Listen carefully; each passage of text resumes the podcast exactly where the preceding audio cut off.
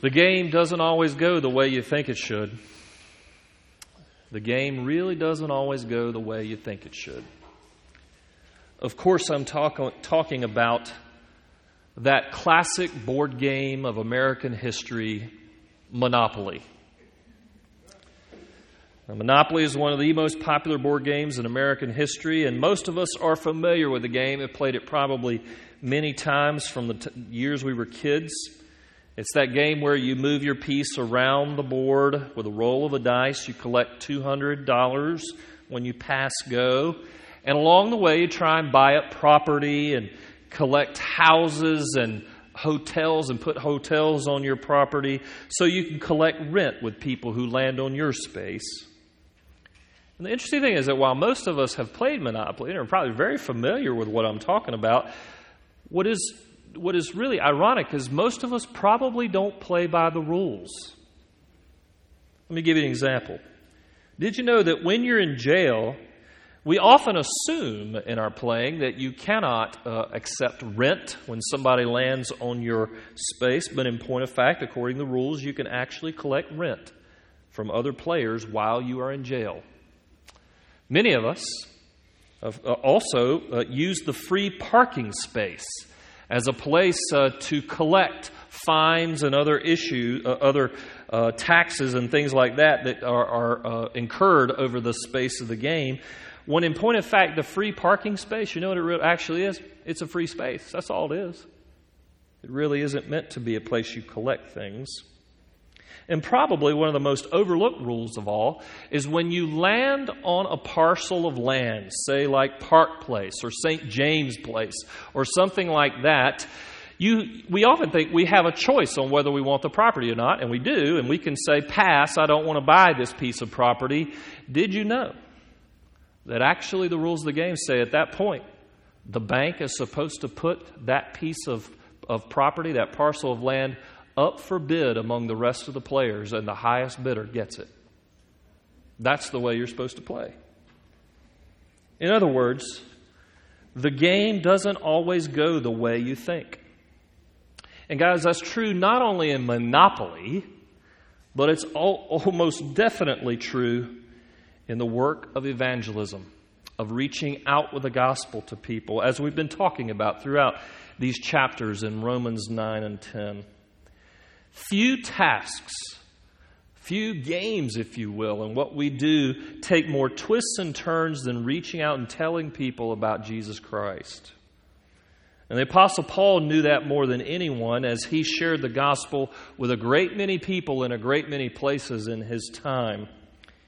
And, and in chapter 10, he is calling us, his, the church, uh, and particularly the church at Rome, to getting the gospel out to people, the gospel about that covers a righteousness that is by faith and not by works, of how God accomplishes our salvation for us in Christ and how we receive him by faith. And and as a result, he really gets to, in these next verses, the twists and turns of how the game of evangelism works so that really things happen that you don't expect. And that starts with the great news of verse 17 in our text. Look at verse 17. He tells us this magnificent truth of how people come to Christ, how people become Christians. It says, faith comes from hearing, and hearing through the word of Christ. How do people come to Christ? Is it magic?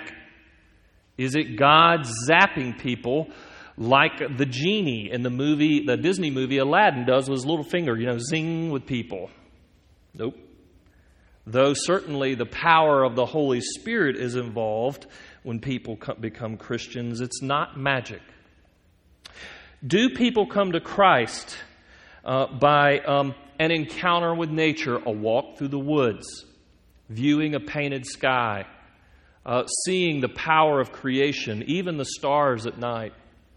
Certainly, those things would stir um, people to ask bigger questions of beauty and bigger questions of purpose. Dare I say, uh, a bigger creator who designs the universe, but in the end, that's not how people come to Christ. Do people come to Christ when they are at the bottom of the barrel in their life and they have nothing left.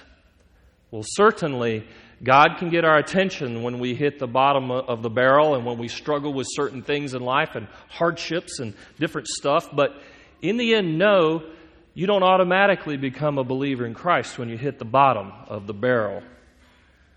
No.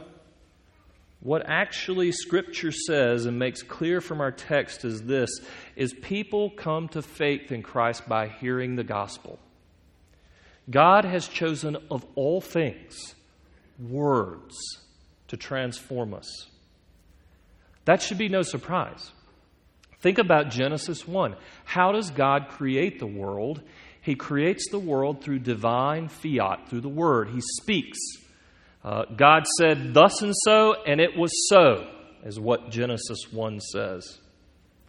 Jesus himself was there at creation and is later on in John 1 called the Word become flesh.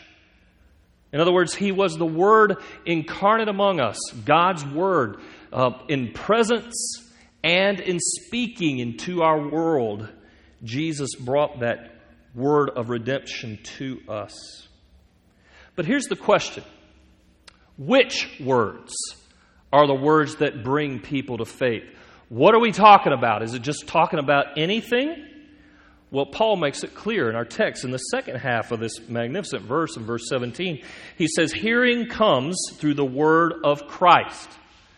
We don't just talk about the word being the word of church, which is what we do in the South in the Bible Belt as we talk about church a lot. It's not the word about a particular preacher and his giftedness, nor is it the word about uh, a particular experience with God. Nah, it's what changes people's lives and makes an impact in them is talking about Jesus himself, the Word of Christ. That Word of Christ is the Word about Jesus who came into the world, who lived that perfectly holy life, that righteous life for us, who died for the unrighteous who were rebelling against God for the forgiveness of sins, and who was resurrected from the dead to overcome the curse of death that came upon those who did not uh, call, who, who rebelled against God in his lordship. The Word become flesh. Jesus himself spoke of himself in the Word of Christ. Jesus said, I am the way, the truth, and the life. I am the resurrection and the life. I am the bread of life. Jesus is saying, don't you hear it all the way around? If you want life, I'm it. You come to me. A real live person, a living Lord, resurrected from the dead. I am life, look to me. That's what Jesus is saying in those texts. And there's an amazing implication to all this that faith comes by hearing and hearing through the word of Christ. The implication is this you and I are the chosen vessels, the ironic, unexpected, surprising vessels through whom God wants to communicate the gospel of Jesus Christ. We are the ones who preach. We are called to draw people's attention to Jesus Christ in our conversations of daily life, even sometimes in formal presentations of the gospel. And the only way we can do that is to fix our eyes on Christ and to pay attention to Him so that when we speak, we speak in a way that we have seen of Christ, what He's done in our lives, in people's lives, in history, and what Scripture says about Christ Himself. So, this is the year of gathering. And this text is just like all about what we're talking about this year and gathering people to the kingdom. And we're praying together that God would help us to go out and share with our friends. But here's the question that really comes out of the text from here what should we expect? What should we expect when we share the gospel with people? Well, Paul wants to tell us a little bit about what that experience is like. And the first is simply this some people are going to surprise you and they're going to trust in Christ for their salvation. If you have a part of planting seeds, of sharing the word, of being a part of a separate groups of people to share the word, you can make a difference in people's lives. You might even lead somebody to Christ. So you know something that's energizing. That is energizing in Christ. And the interesting thing about that is it's usually a surprise who comes to Christ. I have a friend. Uh, when I was in seminary, he and I spent a lot of time together, and um, he had spent a significant amount of time as a missionary in a closed country that I can't tell you about. And in that closed country, he worked with the television network. And he, as a result, had uh, extraordinary uh, access to a lot of the leaders in this nation. And because he had uh, access to the leaders of the nation, he was hoping that he could take the gospel and he could really prepare it uh, in such a way that he would be really persuasive, and he could be a persuasive guy.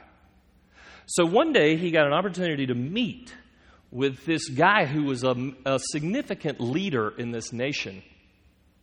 And he had, had, had it all planned out. He had figured out an elaborate presentation of the gospel. He had figured out how to persuade because he knew this guy enough that he, he knew where his uh, buttons were. So, what does he do? He sits down with him and he does this amazing presentation of the gospel. And the guy doesn't budge spiritually, doesn't make a dent. It doesn't seem, at least. And he's thinking, wow, I did all this work to try and persuade my friend who is genuinely interested in talking with me about this, but in the end, he's like, I don't, this just doesn't resonate with me. Some weeks later, he had another friend come to him who was a, a part of, of this nation, and he said, Hey, I want to meet with you and hear about this Jesus guy that you keep bringing up once in a while. So they sit down and meet. My friend, after this experience with this other leader in the nation, thought, yeah, man, I'll just tell him about Jesus, but we'll see what happens, whatever. So he goes and he tells Jesus, it's kind of half hearted. And you know what happens? The guy becomes a Christian. And he starts following Jesus from then on in his life. And it goes to show that you and I can sometimes try and predict who would become believers by sharing the gospel, but in the end, God's in control. God is in absolute control, and He will bring those people whom He wants to be His own to Himself. Our job is simply to be the messengers of the gospel. God uses words to change people's lives. And that's the real art you have to understand is that we are so familiar with the words and their use so much that we don't know the power of them to change people's lives just by talking about that one little word, word Jesus Himself. So that brings us then to another question. When we share the gospel with people and they actually uh, are engaged with us and talking about Jesus, will all those who we talk to Jesus about come to know Christ? Even the ones we're thinking will come to Christ. Well, Paul has something to say about that in verse 18 of our text. Paul asks, Have they not heard? Indeed, they have, for their voice has gone out to all the earth, and their words to the end of the world. Paul asks two important questions in our text here in 18 and then in 19 when he says, Did Israel not understand? He's asking these questions because very often you think people who've been exposed to religious uh, education, even Christianity on some level, will respond. Paul is talking in particular in our text, as he has through Romans 9 and 10, about the Jews. Have they not heard? Have they, that is Israel, not understood?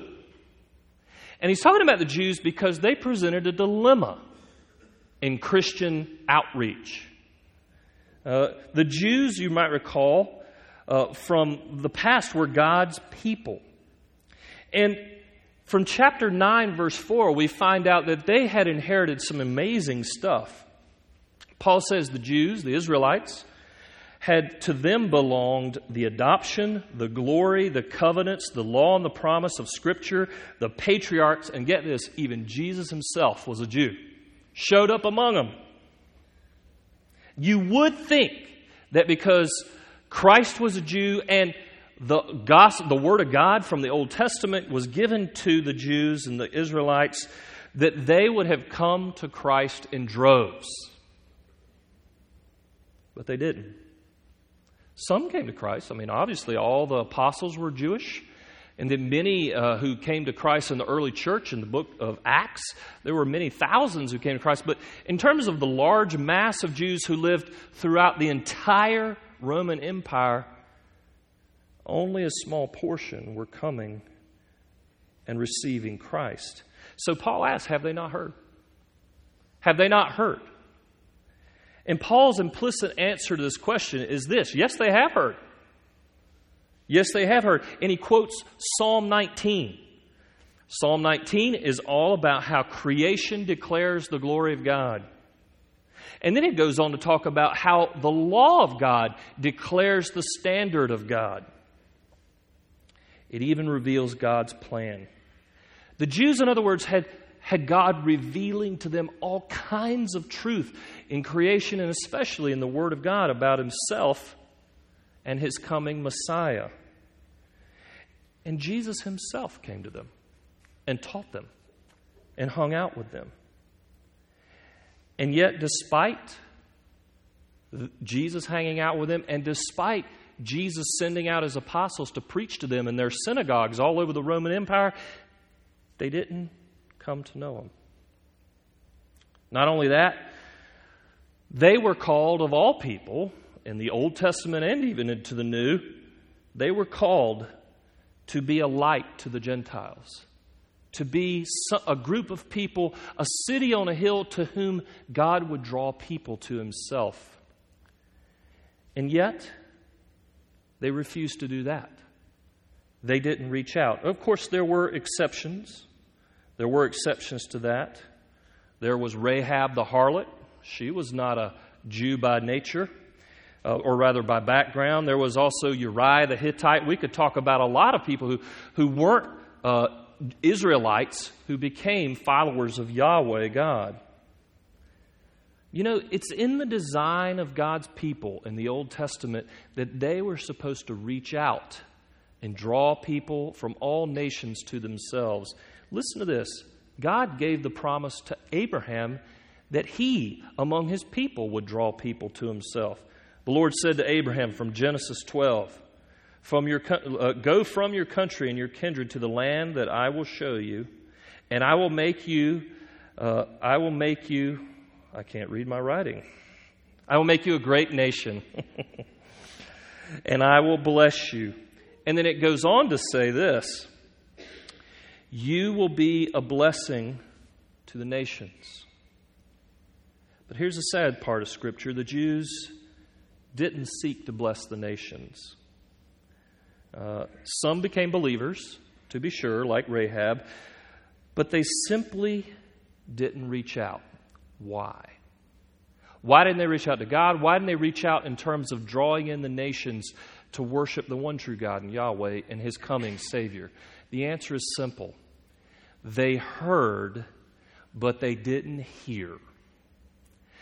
They heard, but they didn't hear. My favorite illustration of this comes from a movie, Mr. Holland's Opus. I don't know if you guys have ever watched that.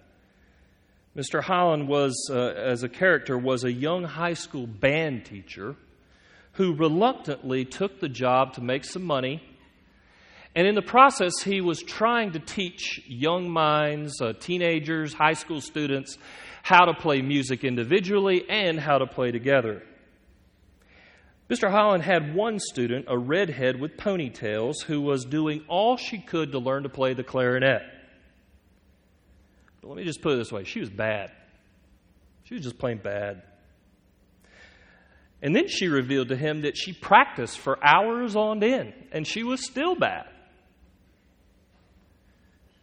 Well, Mr. Holland worked with her on and off, time and again, but to no avail.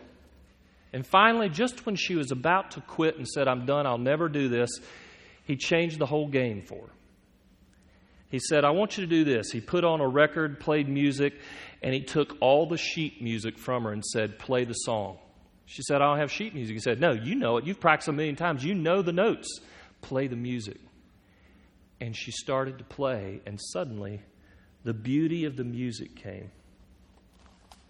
She played in a beautiful way. What was the difference with this young lady? Well, I'll tell you what it is. Beforehand, she knew the notes. Afterwards, she knew the music. This is the problem in religious circles. Is that many of us know the notes of Christianity, but few of us truly know the music of what it means to be loved by God in Christ and to enjoy grace and to live out of that grace by reaching out to other people. We too often struggle to believe the music. I, can think of other ways to say this. We can see the colors, but not the beauty. We can feel the feelings, but miss the true significance of the moment. We can know the facts, but not the truth. The Jews, a very religious people, missed the obvious. What about you and me? What about us? We are the religious people of our time. Are we missing the obvious in Christ, the eternal personal Lord, engaging Him in a very real manner so that we just get stuck on the notes, so that we get stuck on the facts, and miss the larger picture of who God is and what He's doing for us in time, space, and history? Paul asks a second question in our text today of this very people who had resisted the music. In verse 19, he asks, Did Israel not understand? Probably better translation, did they not know? It's not just, it's not just again, uh, uh, uh, knowing facts or understanding facts, it's just really knowing in a personal sense. And Paul gives three answers in our text that uh, get to that question. And again, he gives us the implicit answer yes, they understood, but they didn't understand. They understood, they could tell you the right answer, but they couldn't really get what it meant to know God and to follow Him personally and really. Paul gives examples from, from Scripture itself, and he starts, uh, Paul in verse um, 19 uh, says, Moses summed it up for them in the formation of a nation. From Deuteronomy 32, he quotes verse 19 I will make you jealous of those who are not a nation. With a foolish nation, I will make you angry. you know what's interesting? is Moses is prophetically saying, This is what you guys are going to do. You're going to harden your hearts, you're going to follow the idols, and I'm going to make you jealous by bringing in an unexpected people to follow me. I mean, you know the story of the Jews, right? Let me remind you what Old Testament te- says about them. God delivers them out of Egypt in an incredible way with a plague uh, with plagues and the defeat of the superpower army of the world. And what do the people do about it just a little bit later? They cast a golden calf and call it God. Idolatry. So God judges them. God then delivers them again into the promised land by, by uh, taking them in and defeating nations in Canaan what did the Israelites do? They start worshiping the local idols. God judges them by allowing the nations to push back on them. They repent and follow the Lord. Hundreds of years later, they get kings like David who were supposed to build the kingdom and to advance the kingdom, not just uh, politically or socioeconomically, but spiritually, especially. And how do the people do as that kingdom expands? Well, they start worshiping idols again, like the Baals. In the northern kingdom, they sought the Baals most intensely, so that Elijah prophesied against them. And in the southern kingdom, they looked to a different kind of idol other countries, other nations, money, affluence, soft idols, if you will. What does God do? He judges them. He kicks them out of the land. The northern kingdom in 722 BC with the Assyrians coming in. And then in 586 BC, he kicks out Judah in the southern kingdom with a man named Nebuchadnezzar in Babylon. In that time, God's people were spread out all over the place. And you know what's interesting is while they were spread out, God used them. He used Daniel to influence Nebuchadnezzar. He used Esther to influence the king of Persia, the superpower of that time.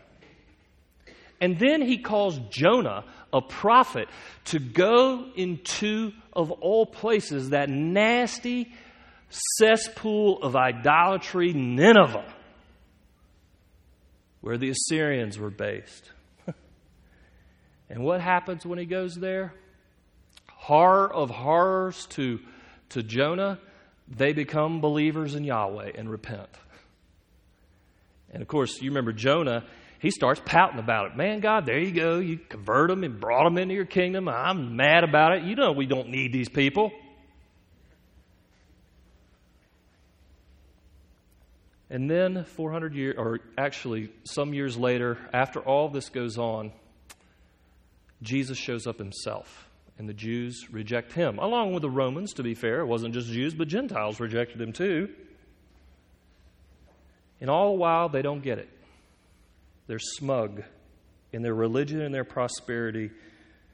They're dabbling with idols because oh, I'm just bored with Jesus. I'm bored with God. What else is out there? And so God judges the people ironically.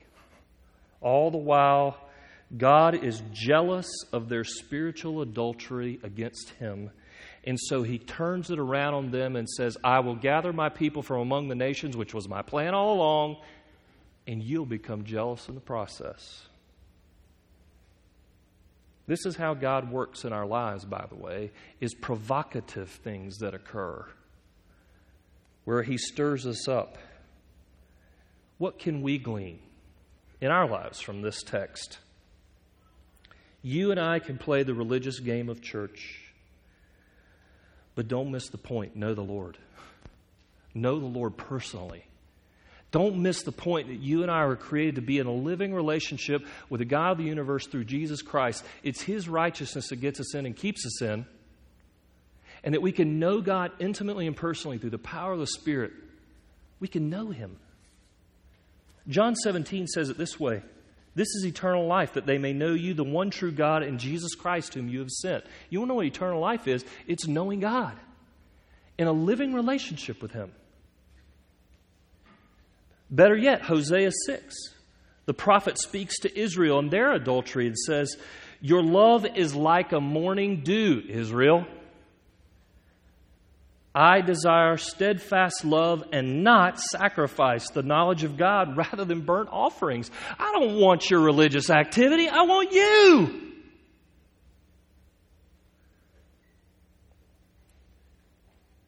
Jesus calls us to this profound opportunity to engage Him in a living relationship. And He reveals Himself to us in the process. The problem in our text today is that the Jews go on and they won't listen. In verse 20, Isaiah is so bold to say, I've been found by those who did not seek me. I have shown myself to those who do not ask for me. There he's talking again from Isaiah 65 about the Gentiles coming in large numbers to know God. And how God reveals himself to people who weren't even looking for him, whereas the Jews were supposed to be looking for him. They were supposed to be seeking him, but they didn't. What does this mean for us? It means we're called to not only know the Lord, but to seek the Lord. Like you and I are not made to actually just sit back and enjoy the blessings of life with God.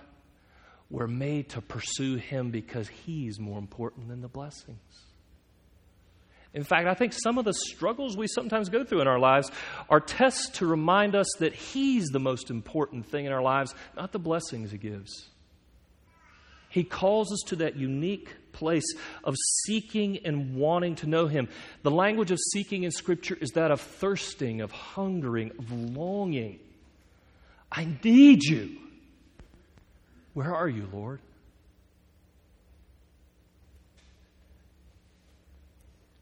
Seeking is the opposite of unbelief. What does unbelief look like? Scripture talks about it. It's the hard heart, the deaf ear, the blind eyes, the stiff neck. It's what the parable of the sower was, was talking about earlier how some of the seeds fell in a path in rocky soil, even in thorny soil, and those seeds seemed at first, especially in the rocky soil and thorny soil, to respond. But as things got really hard, they checked out because it wasn't a life, they, they were missing the blessings. They weren't looking for Christ. The one seed that fell on good soil and produced fruit, that's real faith in action. True faith bears fruit. And I would submit to you that's even true in outreach. What is true faith? Well, it's the opposite of unbelief. It's a soft and humble heart. It is eager listening and teachability. It's open eyes to the truth. Yeah, even hard truth about ourselves. Like, I'm willing to actually live with the truth about me because I've got a Christ who covers me. And it is the turning of the neck, not the stiff neck, but the willingness to turn and follow Christ as He calls us to do so. That's what faith looks like. Following Jesus because He's the Savior, He's the Lord, He's the one we give all of our lives for. Paul finishes in our text with a third answer to the question Did Israel not understand?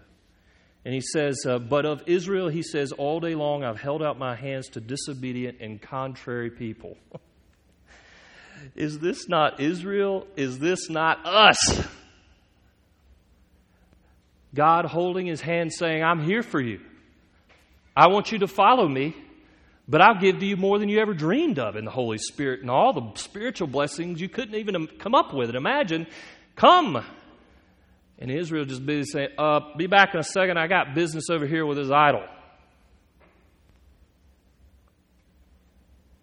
And you know what's interesting about what he says here? His hands are out, still to the Jews. Still to them to this day, right now. He is offering them the gospel and inviting even the hard hearted to follow. My exhortation to all of us here is don't be hard, be soft. Listen to the Lord. And for those who don't know Jesus, again, I ask you, what are the idols doing for you? It's the Dr. Phil question. Really, is it working for you? Hmm? Is yourself working for you, even if that's an idol? Or is there a Christ big enough to save you and make your life new even today? Trust in Him. For those of us who are reaching out, who are exploring what it means to give the gospel to others, you got to understand evangelism is a feedback loop. Here's what I mean it takes faith to express your faith. You grow by actually taking a risk and walking into someone's life with the gospel. Some will come to faith, some won't. Our job is just to be faithful with the gospel and talk about Jesus well. The Lord will do the rest. Admittedly, the game of reaching out does not often go the way we think. But then all in our actions of reaching out in Jesus' name, we can know God more. And that is worth it all. In conclusion, there's a story about a young man walking along a beach, and he noticed an old man ahead of him reaching down to the beach. And he saw in front of him all these starfish along the beach for miles and miles. They had washed up in a storm. And the man was reaching down, the old man was reaching down, grabbing the starfish and throwing them out in the sea. Just little by little, he was doing it. The young man comes up to him and says, uh, What are you doing? The old guy said, Well, I'm just picking up these starfish and putting them back in the water so they can live. And the young man said, Are you serious? There are like thousands and thousands and thousands of starfish going for miles and miles and miles what difference does it make to throw these into the water? The old man looked at him, looked at the starfish in his hand, threw it out in the water, and said, Made a difference to that one. Let's pray. Lord Jesus, we come to you today. And we want to learn more about how to share our faith, but it doesn't come naturally. So teach us, show us, reveal to us. We need your grace today to give us a hunger to know you, to engage you anew. I pray you'd bring new life to our church. A life that's born of the Holy Spirit, not of us getting more busy or coming up with all the right answers, but is born of the Holy Spirit working through the power of the Word of God. Move in our hearts, Lord, so that we would want to know you and get tired of settling for less. Give us hearts to seek you, beginning with me.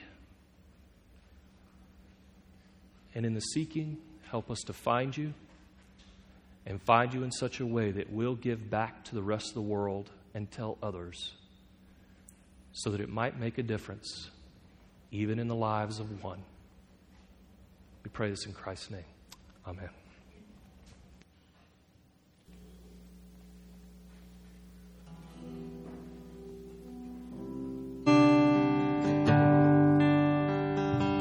You stand as we sing.